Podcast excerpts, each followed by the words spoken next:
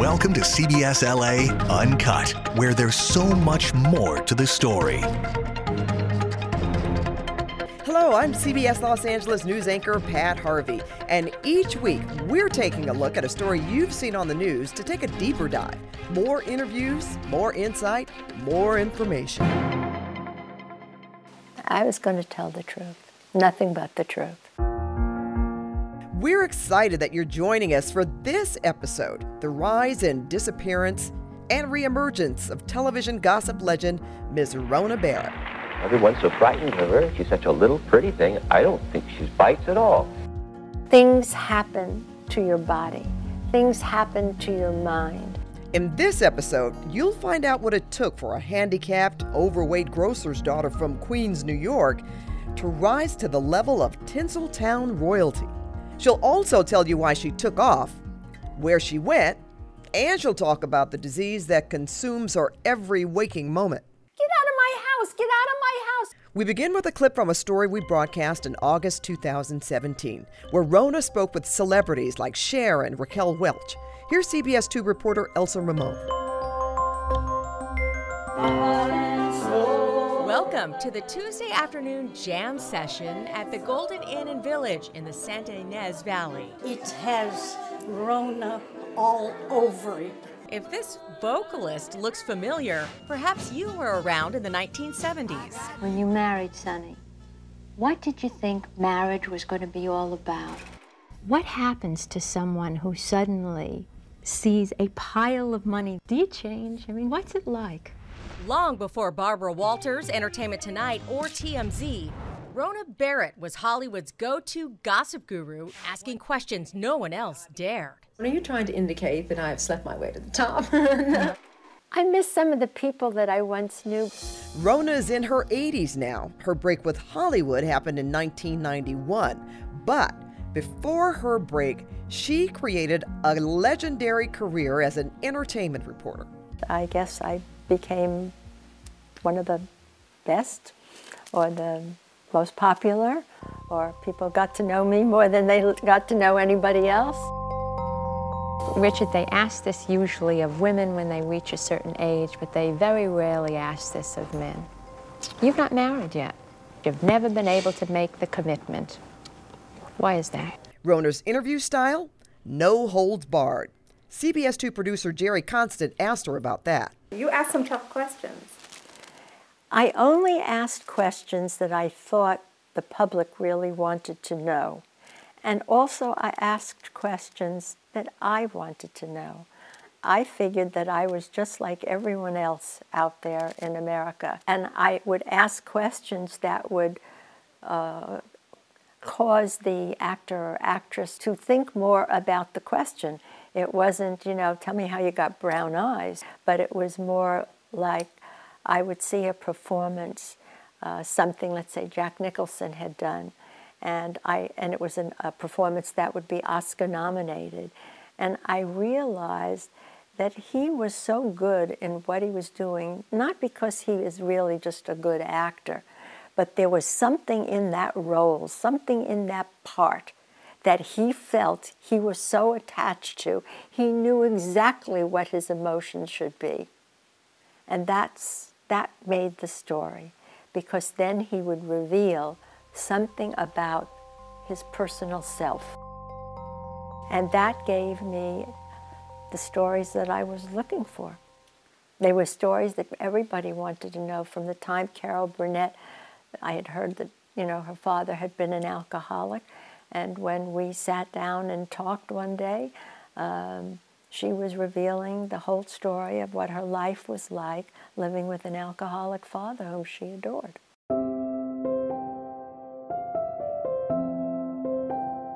The path to Rona's stardom was littered with obstacles.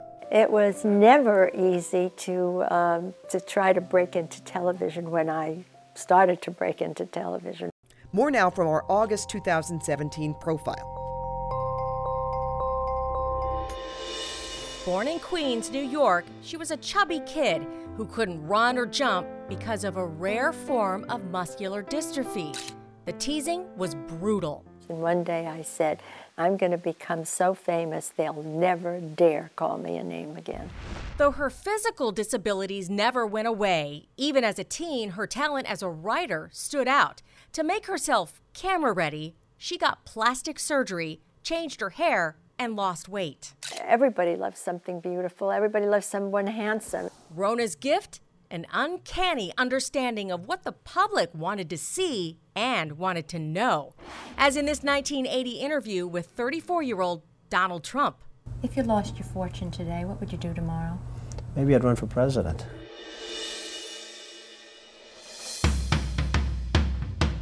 In the earliest days of her career, I knew that we were having a teenage revolution in this country. It started in the 50s, and there were more young people being born into this country than had ever been born before, and they had their own ideas. Every generation, more or less, as I realize today, has their particular actors, people, music. So concentrating on the young people that were coming into Hollywood, it became very easy. I was just a few years difference in age with them. And Rona had a quality that would be crucial to her success. I was just curious. I was a curious person. My whole life I've been curious about things. And I just, I just knew at one point that I had to make something of myself. And that something of myself eventually turned out to be hopefully a very good reporter about an industry that I absolutely loved and I thought it was an important industry because we set the, the tone in so many societal ways about what this culture was all about. From her very first job doing telephone interviews while working as a writer. I think that my, my greatest attribute was that I could read people and I listened the real key to getting a good interview is to listen. Listen to what somebody else is telling you. And if you're listening, they're going to say something that is going to make you or should make you ask the question to get the answers that everyone else really wants. How important was adversity to your success? That's a very good question.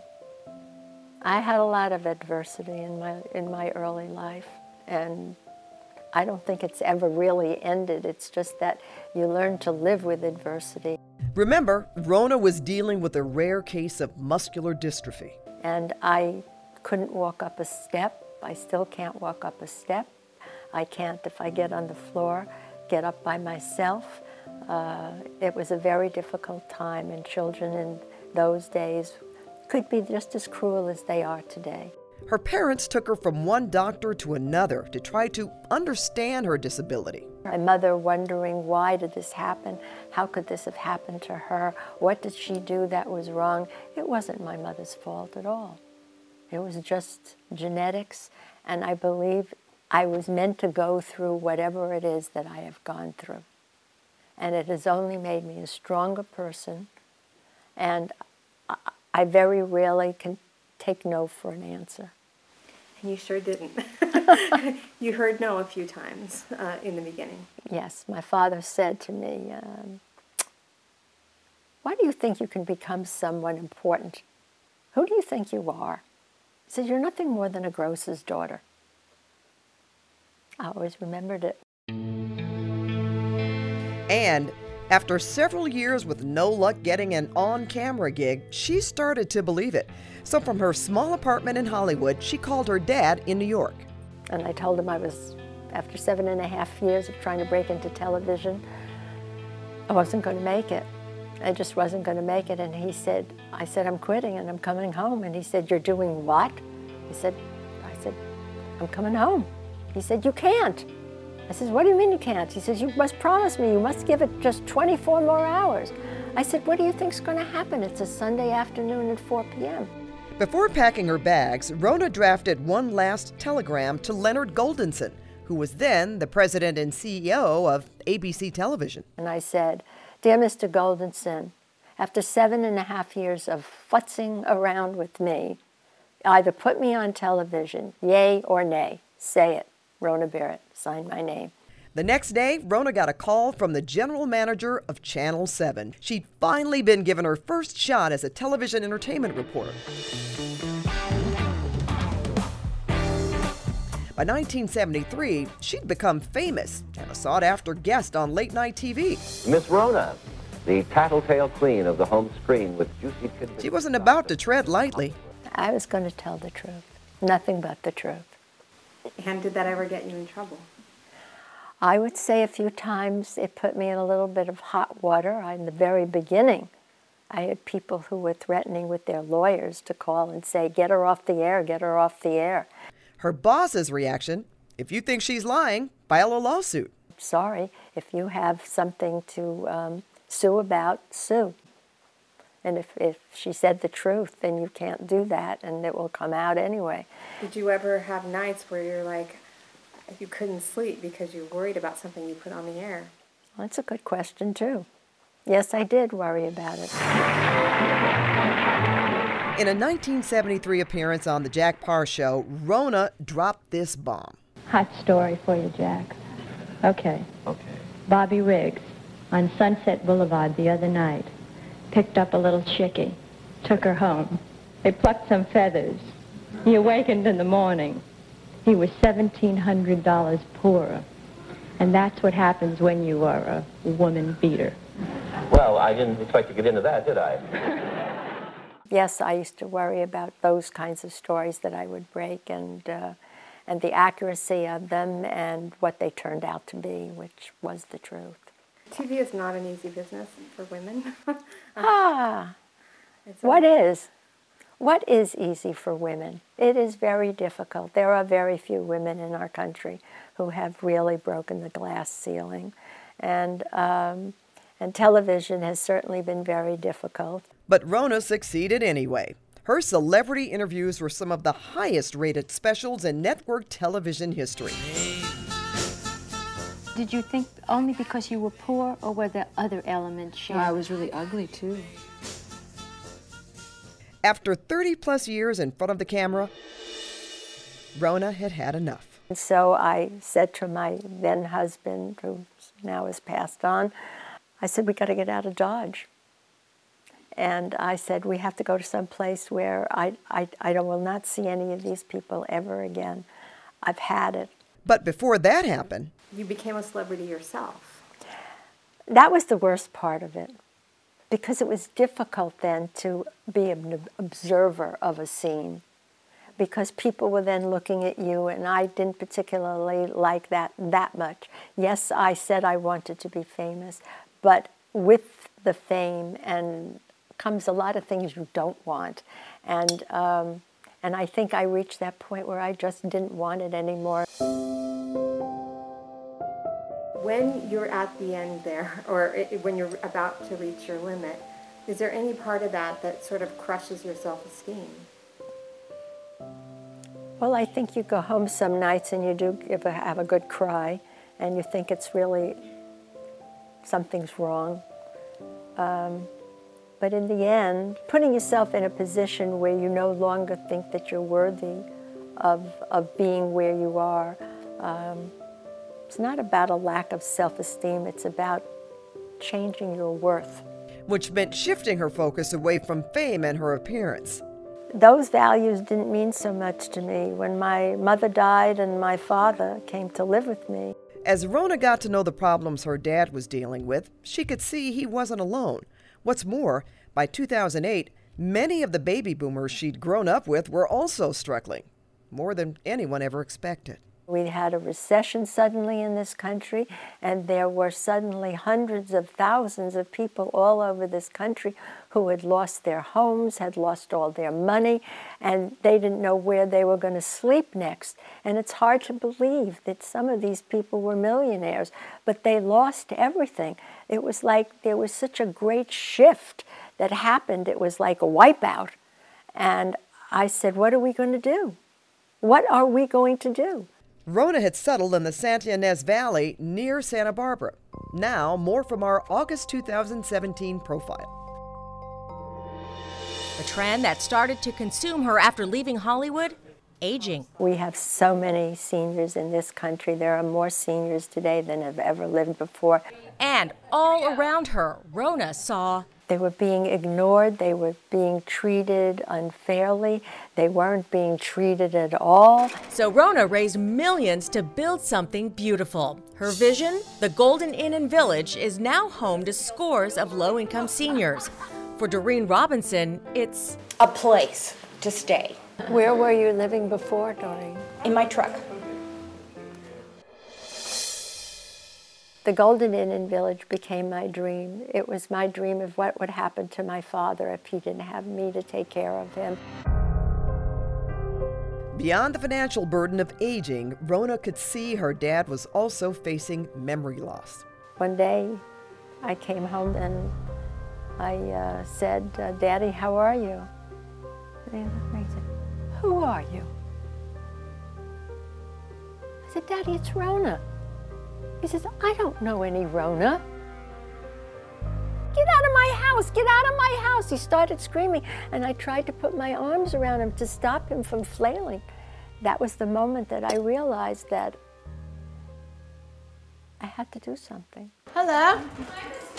How are you doing, honey? Good. How are you? Okay. How are you doing? I'm doing good. Good. Glad to see you. The Golden Inn and Village opened its doors in October 2016. Perfect timing. Okay. Offering five star living to low income seniors. It took me 12 years to make that become a reality. So, talk about stick to itiveness and talk about perseverance.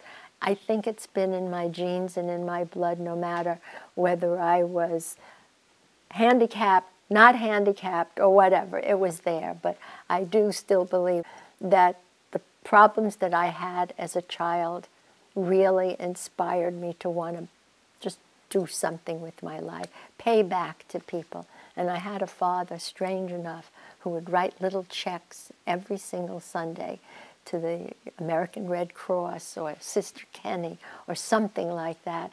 And he always looked at me and I said, What are you doing, Dad? I was only four or five. And he would say, Rona, dear, if you ever have a nickel you don't need, give it to somebody else who needs it. Make a difference in this world. Rona is now working to add a new unit to the Golden Inn and Village. We have a terrible disease that's been running around for many, many years. A disease she says needs far more awareness except we were very embarrassed of ever saying that somebody was cuckoo. You know, that's what they called people who had Alzheimer's. They were cuckoo. And that's not the case. It is a disease. So Rona is working nonstop, raising money to build an Alzheimer's unit. And I'm calling it Harry's House. My dad's name was Harry. Ready? Go. Rona drops in at the Golden Inn and Village just about every day. I cannot tell you what it's been like to meet all the people who have become residents of the Golden Inn and Village. Women in particular who have lived in the back of their cars, who've been living in, bed, in uh, truck beds, in, uh, who've been sleeping on other people's couches, people who haven't had a roof over their heads since the 2008 recession. Rona has also been writing a series of newspaper columns which she turned into a book called Gray Matters. About what it's like to grow older. What is it like? What's it like? I can't begin to tell you. For me, it's been wonderful. Much better, but every day something happens. And every day as you get older, you'll have friends who'll call you and say, Oh my God, I don't know what happened. My knee is hurting me like there's no tomorrow, and I don't know how this happened. I was perfect last night before I went to bed, and so forth and so on. And, um, and I write about it. I write it so people will understand that then it's not just happening to them, it's happening to everyone who starts heading into a certain age group. I go back and I tell people, when you were 12 years old, did you have any idea what your teens would be like? And most people say, no. I said, What about your 20s? When you were 19, about to go into your 20s? No. What about your 30s or your 40s or your 50s? I said, Come your 60s, a lot of things start changing for almost everyone. There are some people who escape it, and sometimes it doesn't happen until they hit 70. Things happen to your body, things happen to your mind, things happen to other people that you know. And it's an adventure. That's the best thing that I can call it. It's another adventure. The most difficult part of growing older, losing so many friends and relatives.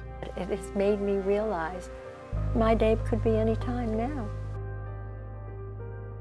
It's still an adventure, and I still believe I'm going to go to a better place. How do you feel? Well. Good. Not bad. Not bad? You? Oh, pretty good. Looking back on where she's been and what she's done. Whatever I did in Hollywood, I'm thrilled that I did it. But if this is going to be my final act, I couldn't think of a better act than, than this act.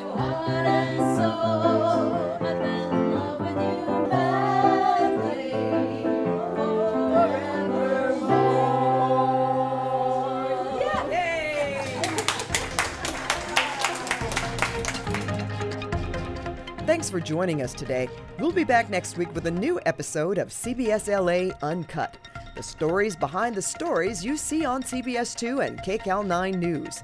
And don't forget to subscribe. And hey, tell your friends.